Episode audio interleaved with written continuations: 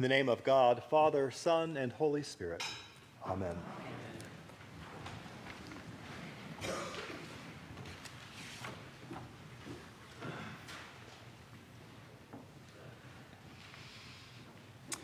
If you stop and think about it, walking along that road towards Jerusalem must have been pretty exciting. Just think a healing here, a healing there, some enigmatic teaching from a charismatic leader. The crowds must have sensed that Jesus was on the verge of something really big. The world was changing, and this Jesus was part of it. All the while, though, Jesus knows what is really happening. He is making his way to Jerusalem, and while there, he will be put to death. Yes, he will be resurrected, but Jesus is on his way to Jerusalem to face torture and death. Looking around him, Jesus must have sensed a very different attitude in the crowds he was attracting. Jesus is heading towards his glorious passion and death, while the crowds, on the other hand, think they've signed up for something more like the destruction of the entire Roman Empire. Or maybe just a few days walking with a miracle worker. Or at least tagging along for a while to see what all this fuss was about. Luke begins today's gospel reading by telling us now large crowds were traveling with him, and he turned to them and said, Perhaps we should not be surprised that that tough teaching which follows is actually intended to be a reality check for those very crowds. You see, those people have not been with Jesus from the beginning. Most of the people in that crowd had not been with Jesus through the week. And Jesus warns these Johnny come lately disciples to count the cost before filing in to join that parade. And the costs, he says, are high. Jesus tells them, Whoever comes to me and does not hate father and mother, wife and children, brothers and sisters, yes, and even life itself cannot be my disciple. Whoever does not carry the cross and follow me cannot be my disciple.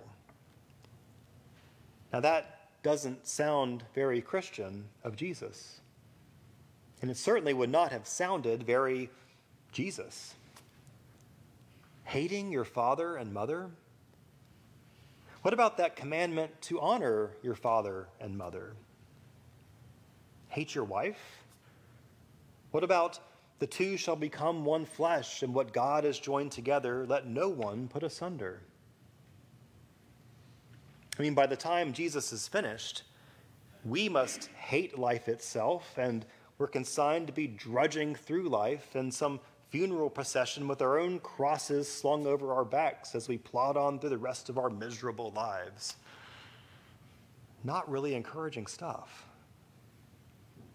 It's probably at that point that Jesus' crowd begins to thin a little bit. Jesus goes on as much of the crowd begins to wander back home, comparing a decision to follow Jesus to counting the cost before building this tower, or a king deciding whether his troops can win a battle long before the enemy ever arrives on the battlefield. But let's take a harder look this morning at Jesus' words. Can he really be contradicting one of the Ten Commandments? Honor your father and mother? Can he really mean that we must hate? No, I don't think so. Both the Greek and the Hebrew words behind the word hate here actually carry very different connotations than the English word hate that we know today. The Hebrew word, sane, we usually translate as hate, actually comes from a root word for change and means to turn away or to detach yourself. while the Greek word miseo means to love less. Now, I'm not trying to take away the countercultural edge to Jesus' words. For him to stand and proclaim that you should love your family less and you should detach yourself from them would have been pretty shocking teaching, even for that day. But Jesus isn't telling us to be hostile towards one's family. Instead, Jesus is calling on all that crowd to actually redefine and reprioritize their commitments in life. Everyone and everything is to be loved less than God. But the question that begs is why are we counting this cost all at all? After all, there's nothing we can do to deserve God's love and forgiveness. And if we can't deserve it, or we didn't earn it, doesn't that make God's love free? What are these costs that Jesus is now counting, and why is that cost so high? I think no one is better at helping us count this cost of deciding to follow Jesus than a man named Dietrich Bonhoeffer. Bonhoeffer was a Lutheran pastor who worked during the rise and rule of Adolf Hitler. Bonhoeffer would die just two weeks before Hitler, hanged in a German prisoner of war camp on Hitler's direct orders. It was the cost that this Lutheran pastor paid for boldly proclaiming and trying to live out the gospel in Nazi Germany. But eight years earlier, in 1937, Bonhoeffer wrote a book called The Cost of Discipleship, in which he wrote of cheap grace and of costly grace. Bonhoeffer began his book saying, Cheap grace is the deadly enemy of our church. We are fighting today for costly grace. And he went on to outline what he meant, writing, Cheap grace means grace as a doctrine, a principle, a system. It means forgiveness of sins proclaimed as a general truth, love of God taught as the Christian conception of God. An intellectual assent to that idea is held to be of itself sufficient to secure remission of sins. In such a church, the world finds a cheap covering for its sins. No contrition is required, still less any real desire to be delivered from sin. Cheap grace, therefore, amounts to a denial of the living Word of God. In fact, a denial of the incarnation of the Word of God. And later, Bonhoeffer goes on to show the distinction between cheap grace, which he sees as an empty promise, and costly grace, which he sees as Christ's true teaching. He writes, Cheap grace is the preaching of forgiveness without requiring repentance, baptism without church discipline, communion without confession, absolution without personal confession. Cheap grace is grace without discipleship, grace without the cross, grace without Jesus Christ, living and incarnate. Costly grace is the treasure hidden in the field for the sake of it, a man will gladly go and sell all that he has. It is the call of Jesus Christ, at which the disciple leaves his nets and follows him. Costly grace is the gospel which must be sought again and again, the gift which must be asked for, the door at which a man must knock.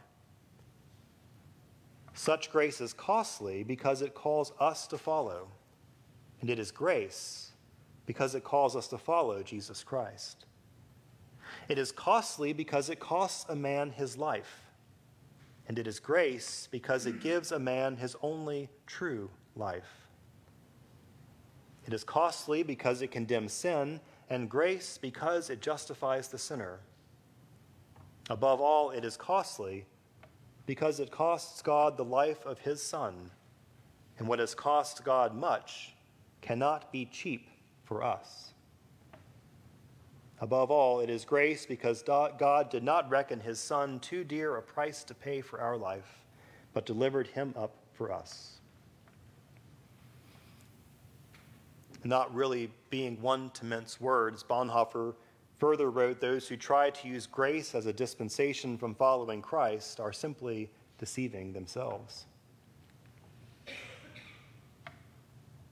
But you see, the love of God is still free.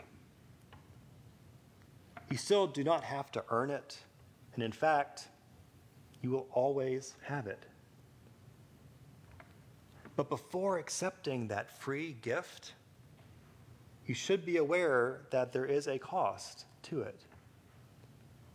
Forgiveness of sins is just the beginning because it's followed by a call to go and sin no more. Being united to God through Christ is also just the beginning because it is followed by a call to redefine all of your commitments in the light of that relationship. Jesus had some tough words for the growing crowds that day along that road to Jerusalem.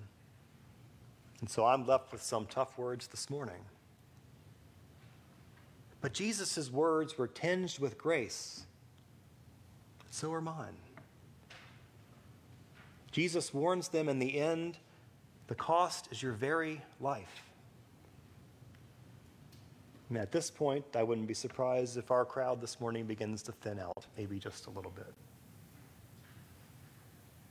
But for those who stay for the rest of the message, there's a good reason to love everything else less than God.